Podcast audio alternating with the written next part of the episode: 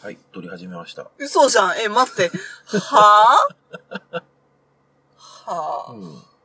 というわけで、えー、昨日のプロローグの続き、本編です。はい。はい。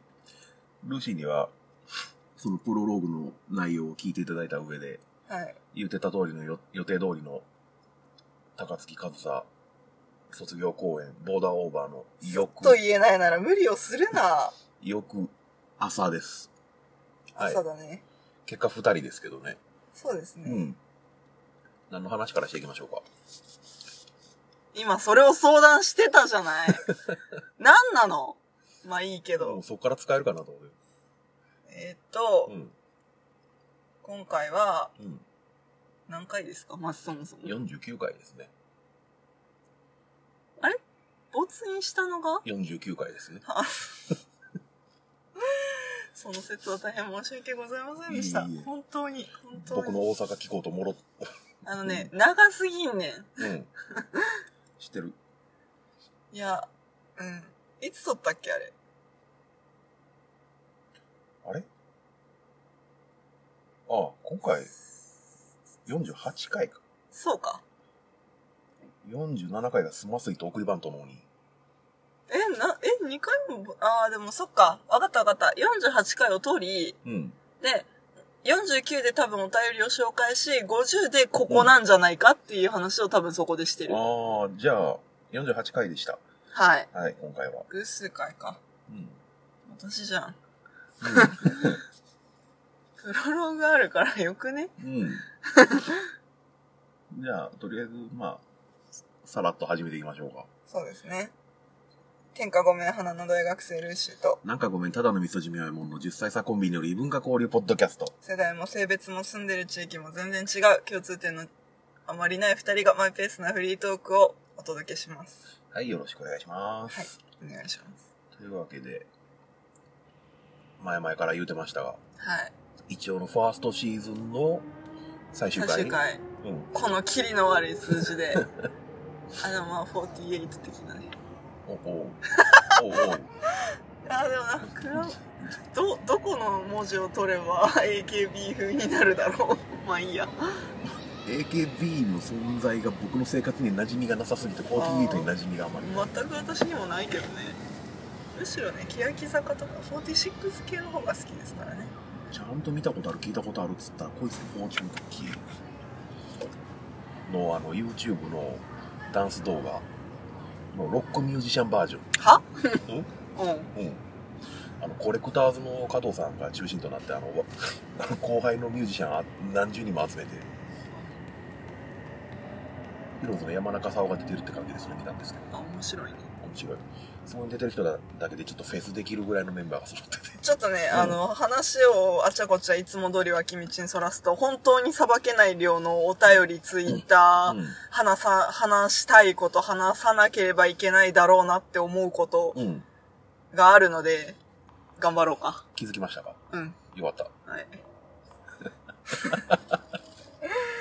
すまんては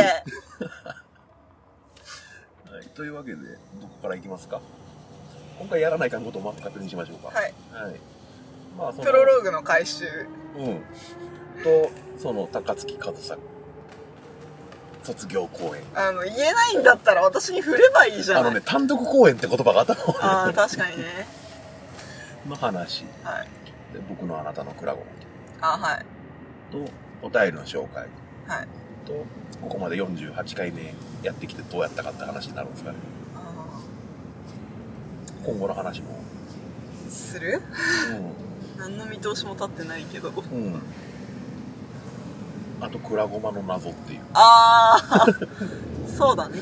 プロローグで僕も忘れてましたけど。ああ、うん。うん。そう、今、プロローグ聞いたくせに今、あーって言っちゃったけど。そうだね。はい。まあ、収録現場は。てかね、わかりましたよ。う時期気づき、ああ、もうぐちゃぐちゃ。私気づいたんですよん。う。ん。あの、お便り会とうん、プロローグを取ってしまったので、うん昨日の話っていうのを抜きでうん。話し、うん。お便り会を取り、うん。今後の展望をうん。話せば、うん。50で終わるんじゃないですか、これは。たかたかいきますよ。それをやるとするならば、うん。ナンバリングじゃなくて、うん。最終回何編何編何編みたいに僕は分けたい。あー、オッケー。じゃあそれでいこう。違うんですよ。うん。先に言っときますが、私多分3月31までに全部をリリースするのは無理です。うん。なので、あのーそうですね。少しでも私の負担を減らすためうん。に小分けにして、1本30分ぐらいで収まるんならいいんじゃないですかね、うんみたいなプロローグで30分かかってっけどな。まあ、この、じゃあ最終回前半と呼びましょう。うん。第4回音亀フェスを語ったあの回以来の前中後編になりますが、ところがどっこい全中後編はもう一回あったんですね。おっと、なんだっけ？えっ、とね、金沢やらないやらかなんだ話。夏休み まあ、お便りもね、その辺から読む的な感じでね。うんうん。はい。はい。なわけで、昨日の話か。うん。お疲れ様でした。恥ずかしい。まあ、ちゃんと喋ると、うん。えっ、と、高槻和沙卒業公演、ボーダーオーバーという演劇公演をうん、神戸16ビットでやらせていただいた次第です。はい。はい。そこはプロローグで喋っていただいた通り。うん。で、まあ、高槻和沙という名前は全く本名ではないっていう話をボツにした回でもしてるんですけど、うん。まあ、順を追って話しますかね。と、大学に通っていると。一応天下御免の女子大生ということで、うん大学に通ってるってことで。まあ芸術系の勉強をしてるっていうのは多分ふんわり話してたと思うんですよ。うん。なんですけど、あの、芸術のどういうジャンルなのかみたいなのは明言ははっきりしてなかったと思うんです。まあポロッと言っちゃってる回もなくはないんですけど、んまあとりあえずちゃんと言うと、あの、演劇をやっておりまして、まあ、演劇公演って言ったからそりゃそうなんだろうなって感じなんだけど、やってて。で、まあ、高校時代から始めて、7年やってました。うん。そう。で、まあ、高校時代は部活で、で、大学に入ってからはそれを専門にして、それを学ぶっていう生活を送ってたんですけど、まあ、今回、あの、一般就職をするっていうことで、まあ、辞める。その演劇中心というか、演劇、そうですね、演劇中心の生活、それが主軸になる生活っていうのが終わる。まあ、もう元から終わってたようなもんなんだけど、まあ、区切りとしてうんやらせてくださいってお願いしたのがうん。始まりで、で、まあ、こういう3月の末にやらせていただいた次第で、で、まあ、名前の話をすると、あの、講演をしたアーティストの名前の方の話をすると、これは全く本名ではなくて、かすりもしなくて、あの、もともと、高槻和沙という。そうですね、まあ字面を言うと、高槻市、あ、大阪の高槻市の高槻に、大阪だっけあれ？多分その辺。関西あったなって思うんだけど、に、あの、1で、サシャっていうチョコレート菓子があるんですけど、そこか。糸辺に少ないですね。うん。カズサっていう名前です。で、この名前が何かっていうと、うんその、18で秋田を出て演劇をするために東京に行く、大学に行くってなった時に、まあ、ペンネームとして使いたいなって思って考えた名前ではあるんですよ。なんか由来とかってあるんです高槻が、あの、すっげえ恥ずかしいけどもう言っちゃおう。恥ずかしいんですけど、その当時好きだった男の子の名字から一文字。うん。で、自分の名前の漢字を変えて一文字。うん。で、高槻っていう言葉がある。うん。そういう地名があるっていうので、もうこれでいいやってなって。うん。で、上総が、あの、同期の演劇部員が私含め3人しかいなかったんですよ。うん。だから、その、名字に自分がいるので、他の2人から一字ずついただいて、上総っていう。ただ多分高校時代の演劇部の子たちはこの名前を知らないんですけど。うん。まあ、そういう、ある種呪いのような、うん。そんな名前を引っ提げて、最後の最後で使ってやろうかなと思って、うんまあ、割とギリギリまで悩みました。情報を出さなきゃいけないっていうか、その、まあ、16ビット側にというか笹山さんにこういう公演を打ちたいんですって企画書を出す段階までだから去年の暮れぐらいまでずっと悩んでました本名でやるか声でやるかっていうのが、だけどあえてこっちの名前でやった方が卒業になるのかなってちょっと思って。まあなんだろう。私が憧れてたものとか。まあ具体的に言うと演劇だったりとか。それで食べていくっていう芸術をやっていくっていうこととか。そういうまあなんだろう。学生時代にその時間をかけてやっていたもの。とか、そういうものから卒業するっていう一個のなんだろう事象というか現象。まあイベント。に名前を付けるならばというかそれとこれからの自分を別個にするなら今までの自分はこういう名前を付けてもいいのかもしれないみたいな。まあすごい短く言うとこの7年間の自分に名前を付けるならそういう名前なんだろうってちょっと思ったのでこの名前を使って公演をしたいと。感じでした。なるほはい。卒業公演的な話をすると。ほいでもってまあプロローグで触れていただいてた「ボーダーオーバー」っていうタイトルにも何か意味があるんじゃないかっていう。察してない。まあまあまああるんです。あるんです。ただこじつけみたいな理由しかなくて正直、あのー当日来ていただいた方にはちょっと私の挨拶文も含めて、まあ、関わってくれた人がいるっていうことも私にとってはすごく嬉しかったので、そういう人たちの名前をまあちょっとではあるんですけど挙げさせていただきたくて自分でパンフレットを作ったんですよ。でそこにはあの2つあの作品が書かれてて「ボーダーオーバー」っていう公演の名前なんですね実は。でその中にはあのそう言い忘れていた。共演者がいて。そう共演者の淳平さんっていう方。まああの YouTube に笹山さんの YouTube チャンネルに上がってる演劇音楽一体型公演「児童人形」っていう公演をやってた演劇側の人がじゅんあのその時は藤木淳平さんなんですけど、今回はひらがなで淳平さんっていう名義で、まあ、一緒に出ていただいたんですけど、ん。ボーダーオーバーの中に2つ実は作品があって、1本目があのホワイトラインっていう淳平さんが作った前座劇のようなもの。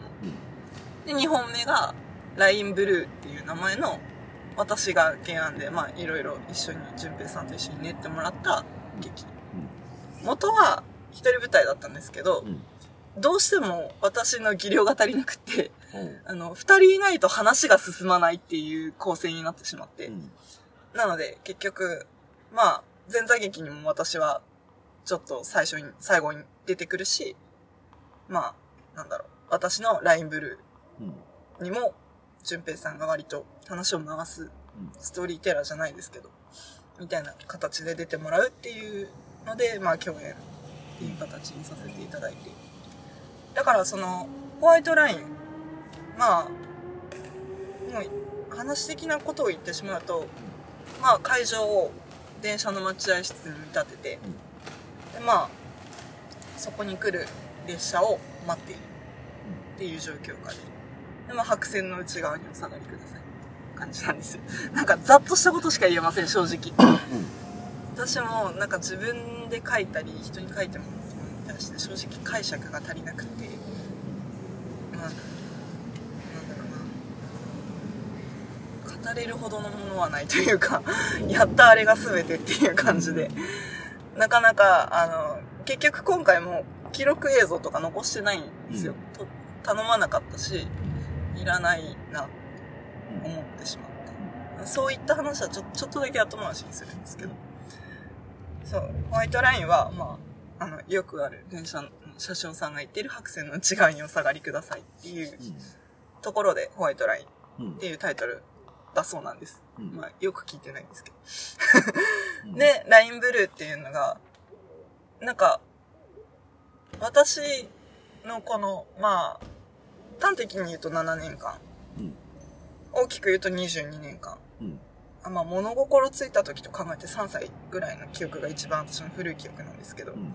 19年間ぐらいを見た時に、見て自分の話を書こうってなった時に、あの、生きることと自分の、なんだろう、性別、女性という性別とか、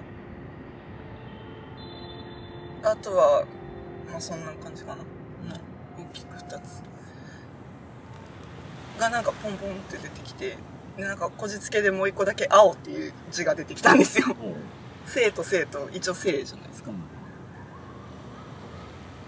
で、あの、まあ象徴的なものが青だろうっていうので、青い線。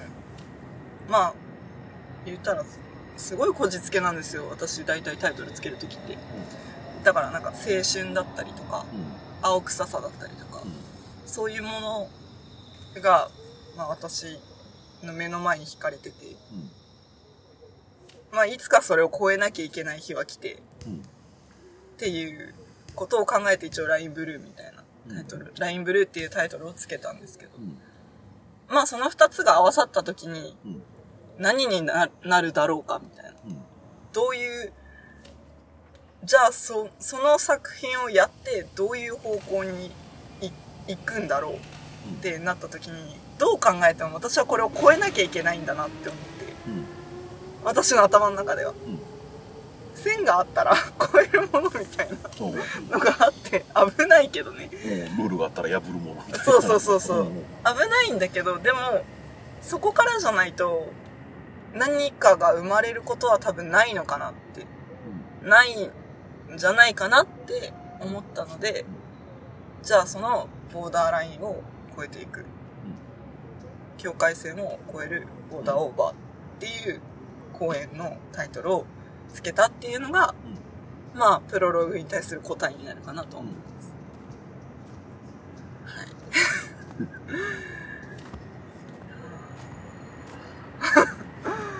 これ、言わない方がいいのかなって思ったことが一つあって、まあ正直笑い話といえば笑い話だし、笑えないといえば笑えないんですけど、もうやめといてもいいんやないじゃん。いやでも、これを、なんか、いやー、どうしようかな。うん。うーん、いや、あのー、一つ夢があって、夢っていう夢でもないんですけど、うん。できなかったことが、うん。まあ今まであって、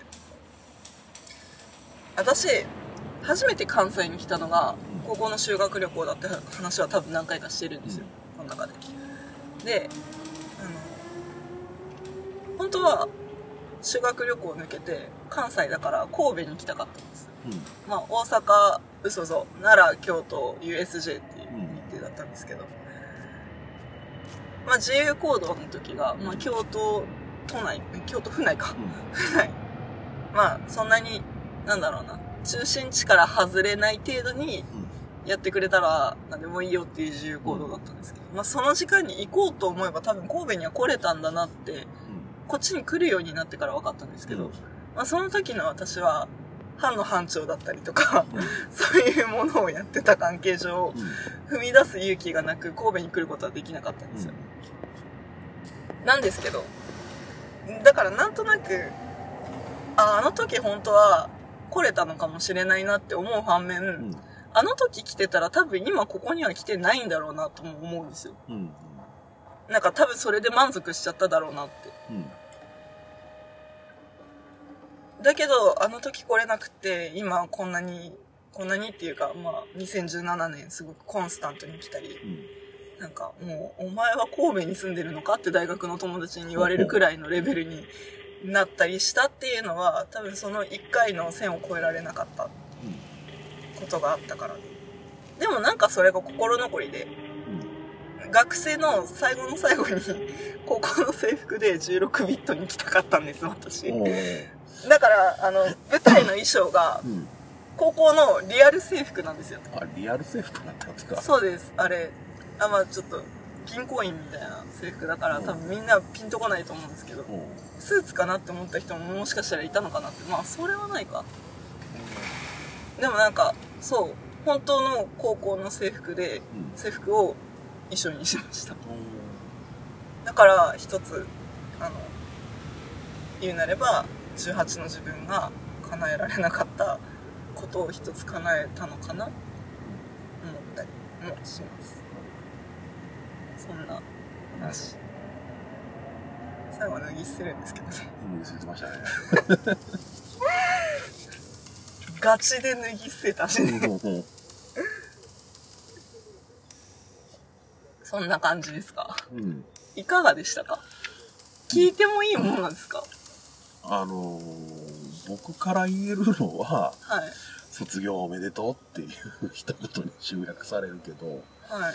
うん、何具体的な感想とかあれがどうやったこれがこうやったみたいなうーんいや、なんか、わかんなかったこととかあるかなあのー、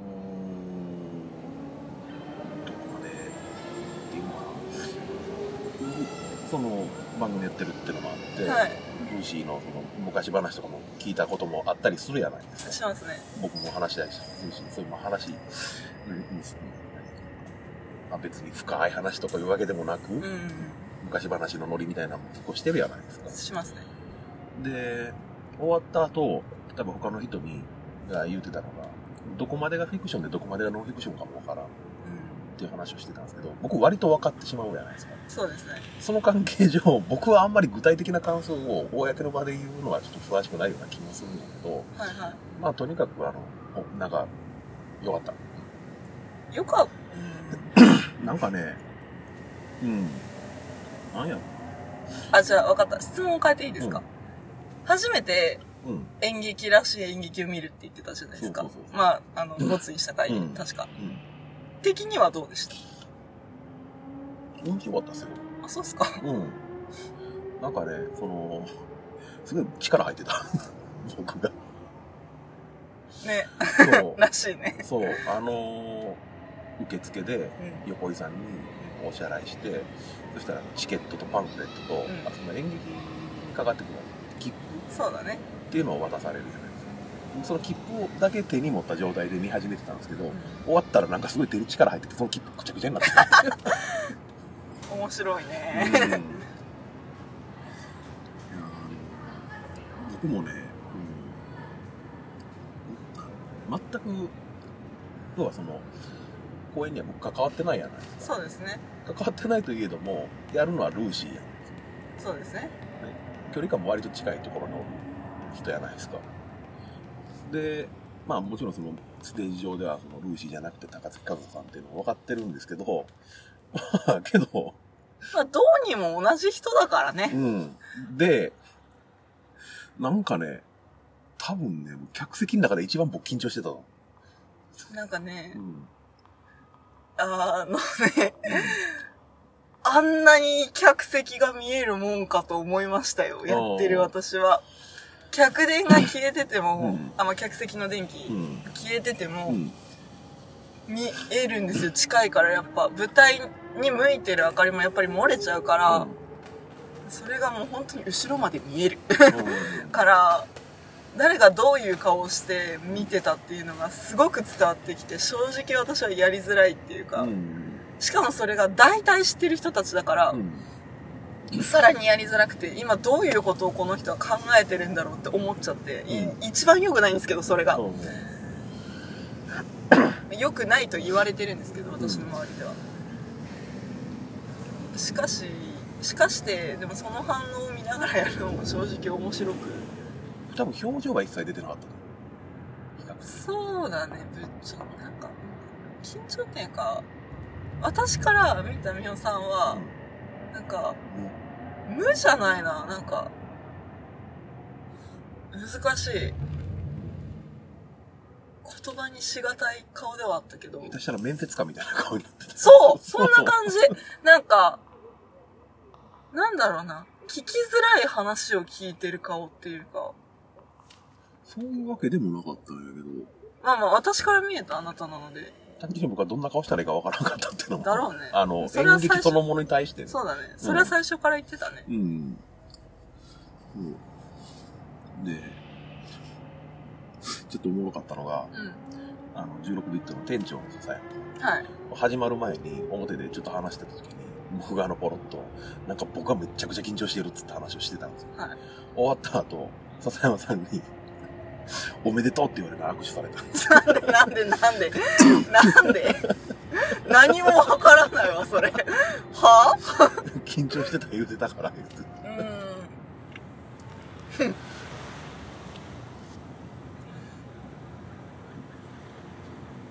でも、まあ、ツイッターにも鍵鍵垢の鍵をまだ外してないんですけど、外す予定ではあるんですけど、ツイッターにも書いたんですけど、うん。まあ、ツイッターにも、パンフレットにも書いたんですけど、まあ、幸せだったな、過去形にするのは違う幸せだなって思いました。なんか、まあ、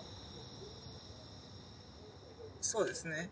まあ、孫うことなきというか、ソールドアウトをさせていただいて、で、あの、一人、大学の同期で、うん。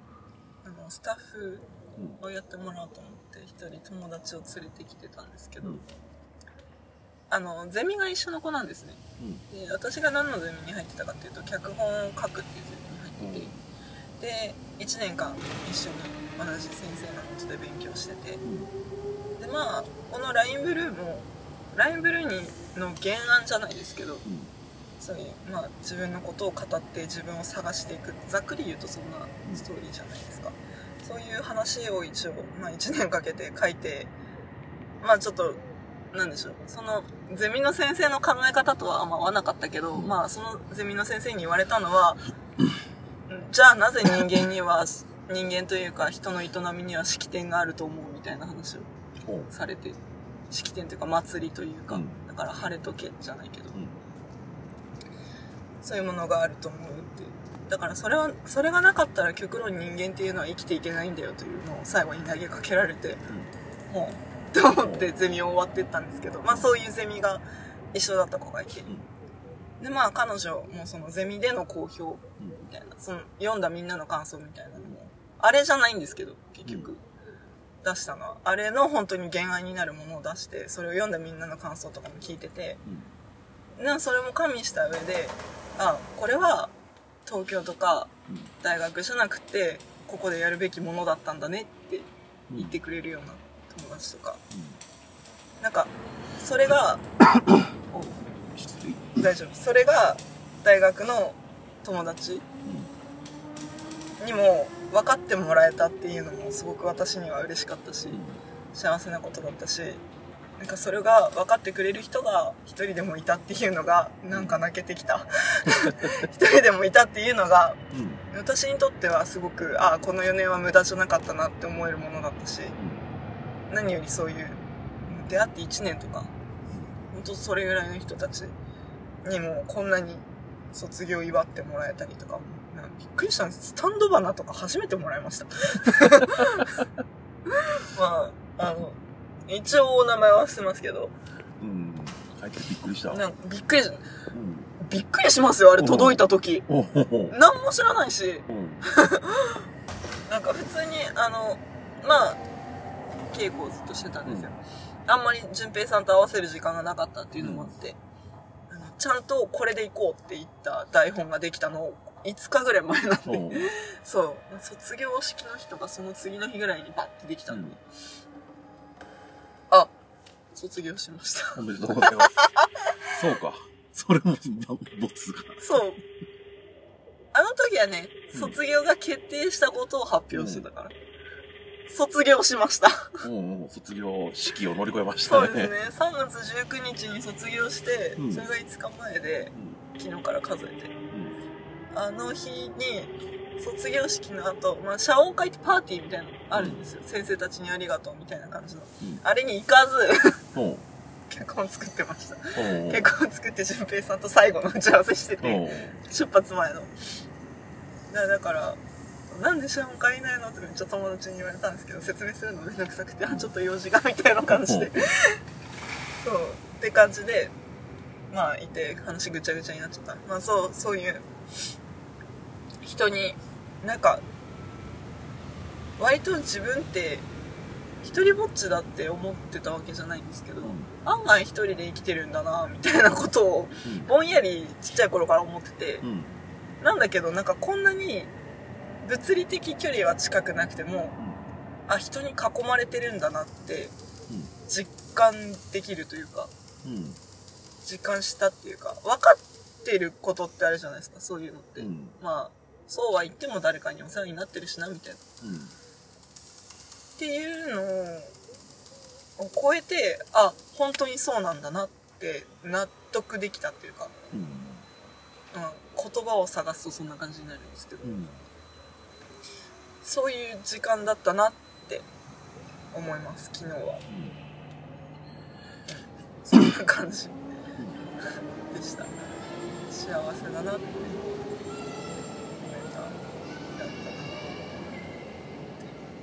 話自体は全然明るくないし笑いどころなんて一つもない話だけどまあ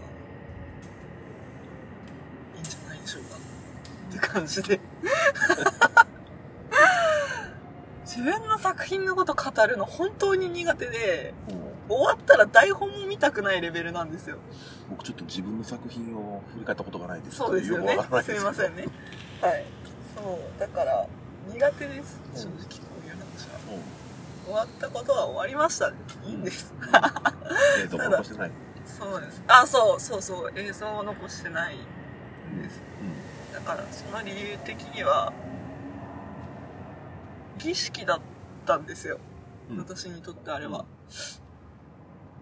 だから演劇とか。演劇を志した自分んうん。とか。そういうもの。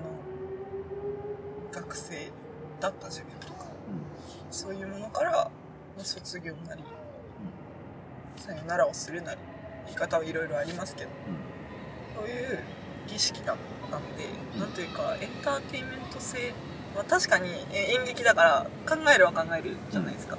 だけどなんか後に残すものではないのかなみたいな感じ。ごま行じゃねえやなんて言えばいいのかなあのエマとか1年お世話になったお守りとか焼くじゃないですか。うんお焚き上げ。あそうそんな感じ。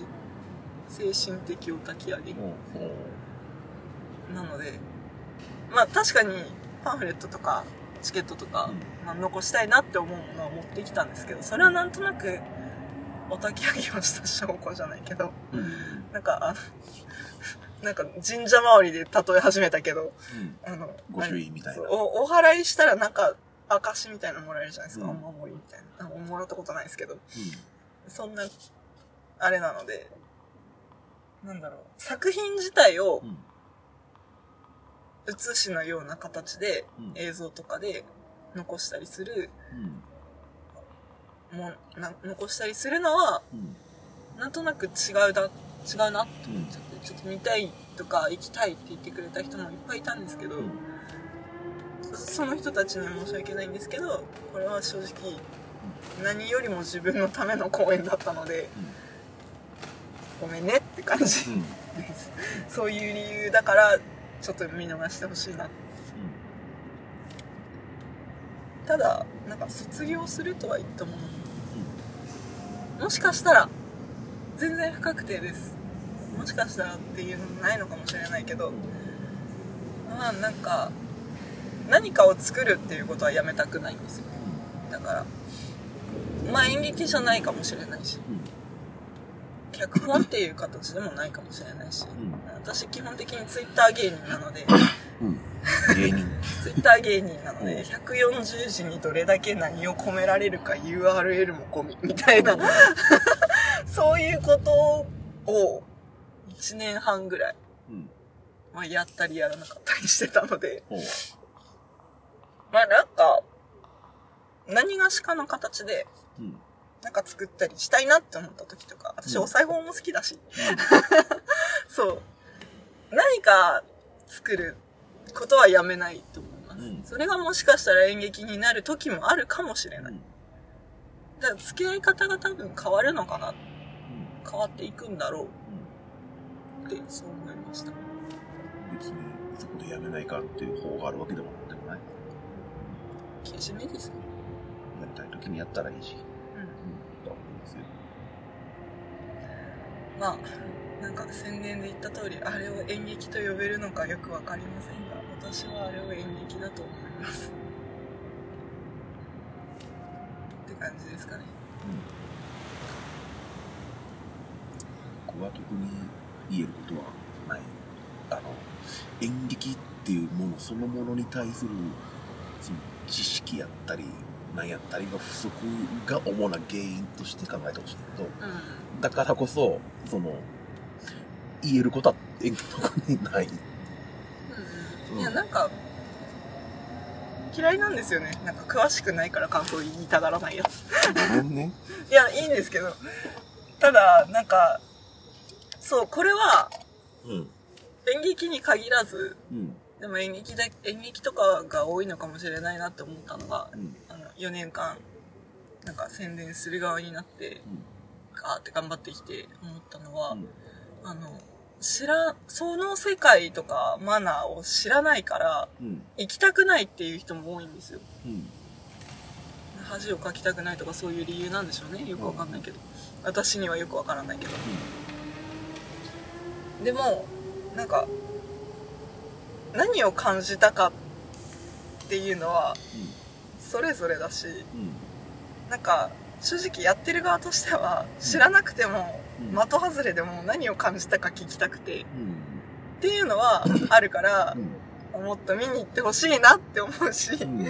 なんか良かったってもし思ってくれるならうん。発信してほしいなってうん。思うっていうのはありますなんかこれは別にみおさんに限った話じゃなくてうん。私が4年間演劇をやっててうん。だから演劇って廃れていくんだよって思ってしまったことではある。見る人が本当に少なくなっていってるのでうん。見て楽しいっていうのを発信できるのは見た側じゃなきゃ多分無理だと思うんですよ。うん。やめるからこそじゃないけどやめる間際に言いたいのは、あしあれなんですよね。今日から実はスタッフとして関わってる公演の初日なんですよね。うんらしいね。別のねまた。あの自分の卒業公演もやったんですが友人の卒業公演も手伝ってて、で本当はそれが終わってからこの本番があるはずだったんですよ。それがいろいろ日程がごちゃごちゃして、結局今日3月25日からっていうのになっちゃって、うん。本当はボツった宣伝会というかうん。前回撮った48回ではそっちの宣伝もしてるし何だったらその演出が若干出てたりもするんですよ。後ろでちゃんぽん食ってましたね。そうそう後ろでちゃんぽんうめえって言いながら食ってたんですけど演出が。そう。まあその彼女の公演にまあ明日26日からうん。戻って帰って忙しいです仕ね事をする。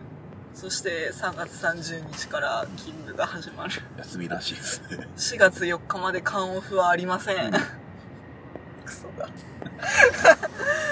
そんなそんな私の学生そして演劇の終わりうん。です。お疲れ様でした。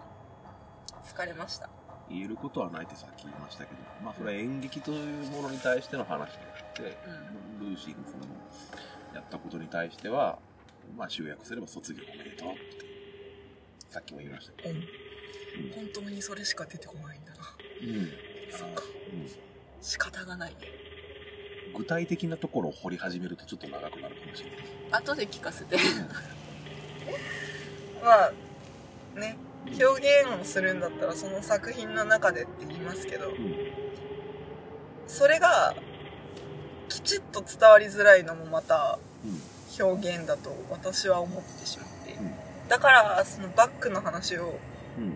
聞くのが好きだって言ってくれる人も多分いるだろうしうん。見に来れなかった人とかに手っ取り早く伝えるにはもう核の部分を話すしかなくって。うん。だから無粋なことをするなって思う人も多分いると思うんですけどそれはちょっと未熟な学生のたわごとと思っていただければなって思います。はい。割と講演については私からは以上です。うん。あ一つだけ。はい。見に来てくださった方とか見に来たいと思ってくださった方私に伝えてくださった方とかいろいろありがとうございました卒業おめでとありがとうう。うん。卒業した なかなか大変やぞ。本当だねじゃあそんな感じではい。前編は終えてみましょうかはい、そうですね。はいじゃあ、もう全部言いましたか？うん割と言いました、はい、じゃあ、次は何編なのかな？お便り？お便り編。はい、お便りとくら僕のあなたのクラゴいけたら。が。はい、じゃあ、はい。というわけで、中編後編中編。中編へ続くはい。